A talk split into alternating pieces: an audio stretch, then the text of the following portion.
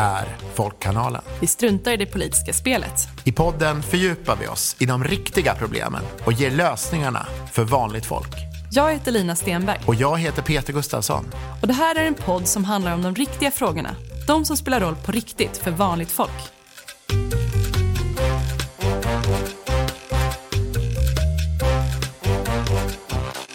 Hej och välkommen till säsongspremiären för Folkkanalen. Välkommen tillbaka du som lyssnar. Hoppas ni där haft en jätteskön jul och nyårsledighet. Och välkommen tillbaka också Peter. Nu är det 2024. Vad är dina förhoppningar för det nya året? Ja, helt spontant ska jag väl säga att mina förhoppningar är ju att Tesla tecknar avtal, att cancervaccinet får ett genombrott, att en ny global klimatrörelse startar, en internationell polisinsats griper fler gängledare och dödsskjutningarna upphör. Riktiga liberaler river Tidöavtalet varpå nedskärningarna avbryts. Krigströtta ryssar gör revolt mot Putin. Soldaterna åker hem och fria val genomförs. Israelerna avsätter Netanyahu och en tvåstatslösning förhandlas fram. Högern förlorar val i EU och USA och Trump åker i fängelse. Det var min väldigt spontana Eh, jag har nämligen skrivit, jag, jag, jag, blev uppmanad av tidningen Dagens ETC att skriva mina förhoppningar. Så att, eh, det var min väldigt spontana eh, genomgång. Du då Lina? Ja, alltså det är svårt att inte hålla med alla dina delar här skulle jag vilja säga. Eh, jag vill säga det också om EU-valet. Jag hoppas att eh, valdeltagandet är högt. Jag hoppas att det är många som inte röstar på Sverigedemokraterna. Jag hoppas nämligen att vi kan få en, eh, en mer sammanhållen och eh, bättre fungerande ja, EU, helt enkelt. Jag hoppas att eh, verkligen att Trump inte vinner valet i USA. Och jag hoppas att eh, ja, precis, de här krigen som pågår det måste gå åt ett annat håll. helt enkelt. Ja, det är verkligen ett supervalår i år. Det kommer att vara väldigt många val runt om i världen. Ja, men precis. Det blir ett viktigt år och det kan vara nu det liksom behöver vända kan man tänka. Och apropå det här med krig och så, så eh, ska vi idag prata om regeringens prioriteringar i den här svåra tiden som vi lever i. Med krig i vårt närområde, en inflation som åtminstone delvis har med kriget att göra och en välfärd som länge fått leva på svältkost. Um, och ja, för att gräva i lite djupare i det här så, så har ju då Peter, du har ju tittat lite närmare på, på det här. Um, Ja, nej men absolut, det har jag. Jag har skrivit lite texter och sådär. Så att, eh, det ska bli kul att få prata om den frågan, lite, gräva lite mer. Um, och du har tittat lite närmare på det här med vad regeringen säger om att höja beredskapen. Det har varit mycket diskussioner om det, eh, minst sagt. Och hur regeringen också agerar i praktiken. Varför tycker du att det här är viktigt att, eh, att gräva djupare i? Nej, men därför att Eh, det här är ju helt centrala frågor för eh, oss allihopa. Det handlar om, alltså beredskap är viktigt.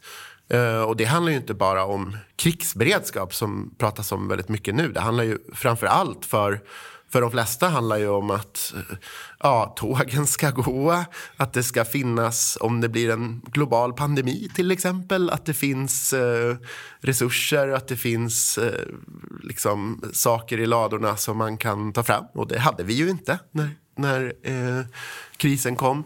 Det är ju den typen av beredskap som vi också behöver ha. Och då kan ju också en krigs, krigsberedskap gör, skapar ju också beredskap för, för kris. Det är, ju, det är lite grann samma, samma sak. Man behöver tänka den tanken lite samtidigt. tänker jag. Vad, vad, vad, betyder beredskap? Eller vad ska man säga? Om vi, om vi nu ska förklara det här lite noggrannare för, för lyssnarna. Vad, hur kan man sammanfatta det? Ja, men det handlar om alltså att, att vi ska ha ett robust samhälle. Ett samhälle som inte är just in Det har ju det som varit inne de senaste decennierna. Allt ska vara just in time. Liksom. Att man har inga lager utan allting finns på någon lastbil någonstans. Och sen om den lastbilen fastnar i en snöstorm eller om en, ett fartyg fastnar i Suezkanalen för att det sitter något annat fartyg där eller för att det är pirater eller vad som helst. Liksom.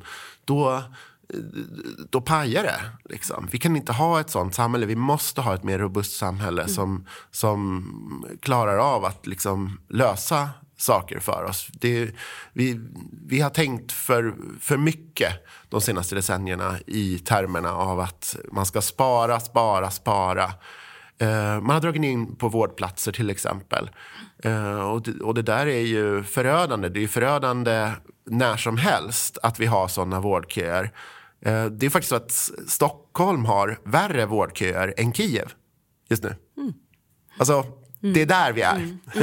Mm. Vi har inte den eh, beredskapen uh, i, i normala tider. Vad händer då om det sker en stor olycka eller sådär? Att man är förberedda på att det värsta kan hända. Ska man kunna ja. liksom eller det är väl ändå det vi liksom... Och så var ju det svenska samhället förr. Mm. Liksom. Uh, om man går tillbaka, liksom, uh, Per Albin Hansson sa när andra världskriget bröt ut att vår beredskap är god. Det var väl lite sådär hur pass uh, man egentligen var det. Men man drog igång ett gigantiskt arbete, den regeringen, just för att öka beredskapen. Och det är egentligen den beredskapen som vi måste seglade på i decennium efter decennium efter decennium. Jag kommer ihåg en skola jag gick på, den var krigssjukhus. Den var liksom förberedd för att man skulle kunna liksom rulla eh, liksom sjukhussängar genom korridorerna och sådär. Det var, det var liksom förberett för det. Vi hade skyddsrum mm. um, och sådär. Nu byggs inte skyddsrum i nya hus till exempel. Det är ju ett jätteproblem. Men, men regeringen vill ju prata då om, om beredskap för krig eh, och pratar också om att det kan bli krig i Sverige. Stämmer det här? Ja, alltså det som eh, ministern för civilt försvar, eh, Carl-Oskar Bolin, sa, det var det kan bli krig i Sverige. Um, och det stämmer ju så. Alltså, det, det, är rätt, det kan bli krig i Sverige. Och han sa ju det inför en publik av väldigt mycket myndighetsfolk och folkrörelsefolk som är de som ska göra den här beredskapen. Så jag tror egentligen inte att det var så dåligt att han gjorde det. Problemet är väl bara att allt det här sändes liksom ut väldigt brett eh, på ett sätt och också det spreds på TikTok och det var liksom barn blev rädda och sådär. Jag tror inte man riktigt hade tänkt igenom den där kommunikationen. Um, förut så, den här konferensen brukar äga rum varje år i, i Sälen, Folk och Försvar. Och um, normalt så brukar det vara alltså, de som är på konferensen som lyssnar på talen. Men nu fick det internationellt media genomslag. Och det är väl också för att de här frågorna har en helt annan, alltså eftersom det pågår krig, det pågår två stora krig just nu. Mm. Um, och det är klart att det också gör att, att du får en helt annan uppmärksamhet än du kanske normalt får. Men finns det en fara då i att skrämma upp människor på det här sättet? Ja, det gör det ju såklart. Alltså att, att man blir, eh, som jag tror du har skrivit någon gång, att, att man blir liksom eh, oro, alltså den oron inte skapar liksom vilja till eh, att, att eh, att förbereda sig utan att snarare att man kan sjunka ner i apati. Liksom. Det, finns, det, det, finns absolut, alltså man måste tänka psykologiskt när man, när man pratar om det här. Man vill ju ge människor hopp. Uh, man inte sprida rädsla. Men, men sen är det klart, man, man måste också vara medveten om... Alltså, beredskap handlar ju om att någonstans, göra upp scenarion. Vad kan hända? Det kan bli krig i Sverige. Det kan bli en pandemi. Det kan bli Ehm, en gigantisk klimatkatastrof som leder till att människor flyr och allt, allt, eh, allt sånt där. Det kan bli störningar i ekonomin på olika sätt och sådär. Och det måste vi ju ha en beredskap för. Så. Mm. Men, men skulle man kunna säga, för jag, jag, jag, tänker på den här, eh, när det här sades och det som du säger att normalt kanske inte det här plockas upp av liksom Lilla Aktuellt och TikTok och sådär. Eh, men någonstans är det ju också det att till exempelvis då under coronapandemin när man var ganska bra på från myndigheternas och regeringens sida att liksom, okay, vi säger det här på ett sätt så att så att människor kan ta det till sig, så att vi kan liksom, ja, men pedagogiskt, så att människor kan liksom förbereda sig och vi lugnar ner samtidigt. Um, borde man inte ha tänkt på det ändå, alltså från regeringens och myndigheternas sida, att det här skulle kunna skapa den här oron, att det liksom ändå ja, att det ändå kunde plockas upp på det här sättet. Ja, nej, men, alltså, men det är klart, alltså, regeringen har ju hur många kommunikatörer som helst anställda som hade kunnat liksom, tänka två steg framåt. Vad skulle det här få, få för effekter? Um, Verkligen. Mm. Vi behöver hitta rätt sätt att prata om de här frågorna. Nej, det är inte så att ryssen står och mm, liksom rullar in imorgon. Ryssen har fullt upp just nu, det är ganska uppenbart. Men det är också så att liksom, nej men vi har ett väldigt aggressivt Ryssland, så, så är det ju. Och eh, Östersjöområdet, det pågår störningar hela tiden. Liksom, vi, har ju, vi har ju den här Sodastreamen i i Östersjön, alltså den här eh, Nord, eh, Nord Stream eh, gasledningen som ju klipptes av. Eh, och det hände ju bara häromsistens. Vi har GPS-störningar i Östersjöområdet som, som sker för att eh, Ryssland håller på och liksom manipulerar på olika sätt. Och det pågår påverkansoperationer hela tiden. Mm. Från Ryssland men också från andra regimer som försöker påverka hur vi tänker om olika saker eh, liksom trollfabriker som pumpar ut budskap och, och sår splittring och polarisering. Så att, det finns ingen anledning att liksom vara eh, naiv om att jo, men vi, är, vi är i en utsatt situation. Det måste vi kunna prata om också. Liksom. Mm. Och, för ett par veckor sedan så satt bilar fast i kylan på E22 i mer än ett dygn. Och det här är alltså när vi spelar in det här som vi, som vi pratade om då för ett par veckor sedan. Och sen är det tågförseningar som har liksom skett mest hela tiden. Eh, pandemin vis, visade ju som vi har pratat om att man, vi hade knappt något lager av någonting när vi pratade mediciner och annat. Um, ja, vad säger det här? Hur pass förberedda är vi egentligen om det skulle bli ett krig? Då? Nej, men alltså, vi hade en bra beredskap. Sverige var ett av alltså de bästa länderna i världen på beredskap. Vi hade totalförsvar mm. eh, som inte bara som handlade om militärt, absolut. Men liksom den civila delen var helt eh, avgörande. Och, och den är ju avgörande i en, i en krigssituation. Mm. Eh, eller, eller i en liksom... Um, som, som du pratar om, liksom, civil beredskap. Liksom. Den, den är ju helt eh, avgörande. Mm. Um, vi har avvecklat massor av sjukvårdsplatser de senaste decennierna för att man ska liksom eh, pressa ner skattenivån ett, ett hack till och mm. sådär. Uh, och det håller inte längre. Det är ganska uppenbart mm. att det svenska samhället har blivit väldigt skört.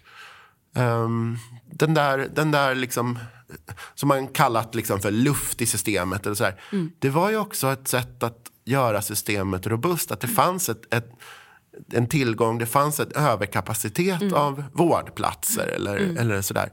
Det handlar ju också om att ha en beredskap när det värsta händer och då kan man inte tänka hela tiden att vi ska pressa eh, kostnader ner till in absurdum. Mm. Klart att liksom, det ska vara effektivt, men en del av effektiviteten är också att ha en hög beredskap. Ja, jag tänker också på eh, apoteken som har privatiserats som gör att väldigt många apotek inte har eh, liksom, redan nu livsnödvändiga mediciner i sina lager för att det blir för dyrt. och Så Så det är verkligen det är många delar i det här som, som man kanske behöver se över nu. Eh, eller vad säger du? Eh, och, och vad, det här med totalförsvar, det här är ju ett, ett ord som man också slänger sig med. Vad, vad betyder det? Eh, ja, hur kan vi beskriva det? Nej, men det totala i det är ja. ju att det är både en militär del och en civil del. Mm. Eh, där den civila delen är ju, ja, som vi säger, jätteviktig. Och mm. jätteviktig för beredskap för allt möjligt som kan hända. Mm. Liksom.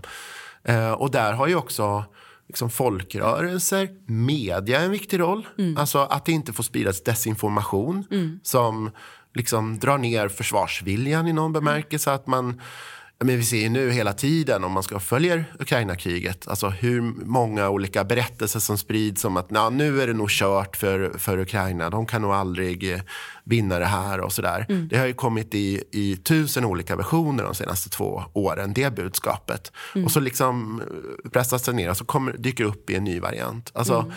Det är ju också en del av, av totalförsvaret att kunna se, se igenom mm. eh, liksom, propaganda som såklart mm. sprids från, från alla håll. Mm. Men liksom det, det där är... Det är också en del av, av eh, det totala försvaret. Just det, och liksom folkbildningen, kan tänka, och civilsamhället. Det finns så många delar här som också just nu liksom dras ner på. Demokratins eh. självförsvar som Ja, men precis, mm. precis, verkligen.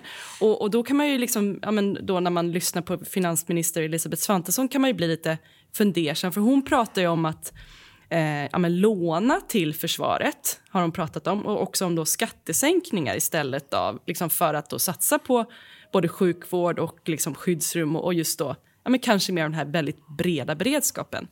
Vad säger du om det? Jag tror med låneförslaget, det tror jag var Kristersson som pratade om. Mm, Men, men det är möjligt att Svantesson har sagt det också. Men Mm. hon, är ju, det hon var en intervju några dagar efter den här Folket och, Folk och Försvar-konferensen. Mm. Och då sa hon att eh, hennes prioritering nu är att hon vill försöka sänka skatten lite till. Och någonstans, det hänger ju inte ihop det här. Alltså att både säga, ja men nu ska vi eh, satsa väldigt mycket mer på krut och kanoner. Och eh, bygga, alltså om man menar allvar med att stärka totalförsvaret. Då ingår ju sjukvården i det. Då ingår skyddsrummen i det. Och... eh, Nej, men det, alltså, det, det framkom nu precis här att eh, det, det är ett skyddsrum. Det kom en utredning om skyddsrum som lustigt nog Britt Bolin eh, hade skrivit. Socialdemokraten Britt Bolin. Den släpptes precis när Carl Oskar Bolin hade blivit minister för civilt försvar. Och, Är de eh, släkt eller är det bara Nej, en nej, slump? Nej. Det, men det är en rolig slump. Det är en rolig slump, en rolig slump. Eh, så att Bolin lämnar över en utredning till Bolin. Eh, Bolin låter den ligga på skrivbordet. Mm. Så liksom, den här utredningen talar om det finns massor av saker vi kan göra här och nu för att öka vår beredskap med skyddsrum för civilbefolkningen. Mm. Det är liksom det som utredningen handlar om. Och de ligger och när, när då Bolin, eh, ministern, får frågan vad har hänt med det här och säger nej, vi har inte råd. Ehm, det har inte funnits pengar och vi har inte kunnat prioritera det. Så att, så att någonstans, alltså det, det, det finns en jättestor skillnad mellan liksom, ord och verklighet här. Och där kan man ju då också säga, och det har ju många också kritiserat eh, minister Bolins uttalande för, att det handlar väldigt mycket om vad människor ska göra. Alltså att min egen personliga prepping snarare än liksom samhället. Att, att regeringen lämnar oss lite grann i sticket när det gäller den civila beredskapen. Eh, utan säger, ja, nu har man också förlängt, liksom, det är en veck, du, du, ska vara, du, ska vara, du ska klara dig själv i en vecka. Är det, är det liksom en rimligt eh, eh, f, liksom förhoppning på, på civilbefolkningen? Apropå tänker jag då också det här med att inte oroa människor så känns ju inte den, eh, den så att säga, liksom det egna ansvaret här känns inte heller så, så väldigt eh, betryggande. Liksom.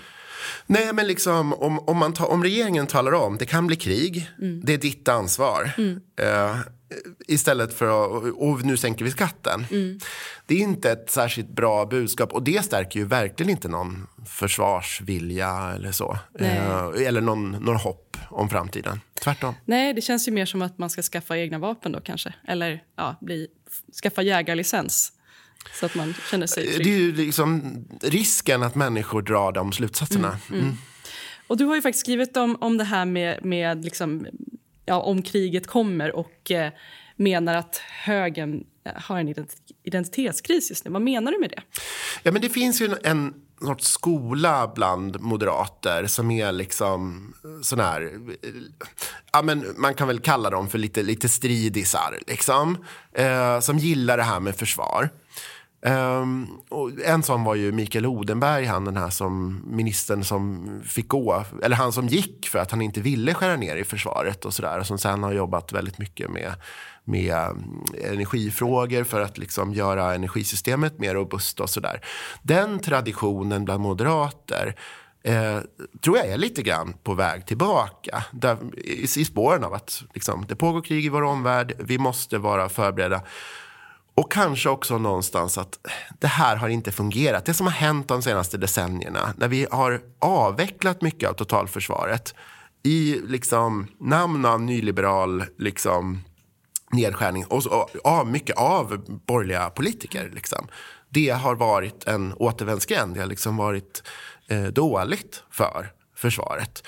Och där tror jag att där, där kommer vi se, tror jag, mer och mer framöver. Alltså att olika moderater kommer att dra åt olika håll. Vissa vill prioritera att fortsätta den här vägen med nyliberal Medan andra börjar inse mer och mer att jo, det finns faktiskt ett samhälle. Mm. Eh, vi måste faktiskt, alltså grundläggande funktioner måste fungera. Vi kan mm. inte ha att tågen inte kommer i tid. Mm. Vi kan inte ha att liksom, eh, det tar ett dygn att rädda folk från eh, liksom en snöstorm. Vi måste, ha, eh, vi måste vara mer robusta än så. Och då måste vi tänka om en del av de här sakerna som har gjorts de senaste decennierna med avregleringar och skattesänkningar. Så, så du menar rent krasst att den ena sidan, den som då vill liksom stärka försvaret lite mer ansvarsfullt då, som du menar, de kan inte tänka sig att sänka skatter kanske? Alltså jag tror att alla moderater, det är, det är moderaters eh, liksom, eh, existensberättigande att de vill sänka skatter. Det är mm. liksom vad det partiet handlar om. Mm. Men jag tror att i prioriteringsordningen mm. så tror jag att fler och fler moderater kommer börja tänka men vi kan inte eh, liksom, ta bort mer. Vi måste snarare bygga upp eh, saker. Och, det, och det, det, ska bli väldigt intressant att följa den mm. utvecklingen i, i, till höger. Liksom. Men, men då är ju det här förslaget med att låna pengar istället. Är det någonting som du tror kommer liksom, det, gå framåt? Det är ju vad Ulf Kristersson nu har, har, har sagt. Eh, att man då ska, ska låna. Och det är ju egentligen på något sätt att skjuta på betalningen. Liksom. Mm. Att säga att, att eh, vi betalar för de här eh, satsningarna längre fram. Mm. Eh, sådär. Mm. Och, och, jag tänker på det här med just den här tanken om att låna pengar. Det är ju ändå någonting som många socialdemokrater vill, men inte kanske just när det gäller den här frågan. Är det inte intressant i sig att den här frågan ändå väcks om att låna till liksom, samhällsinvesteringar? Det är den ju. Och, och många av de här samhällsinvesteringarna som behövs, det är ju saker som både stärker totalförsvaret mm. och som liksom är just precis de som många till vänster vill ha.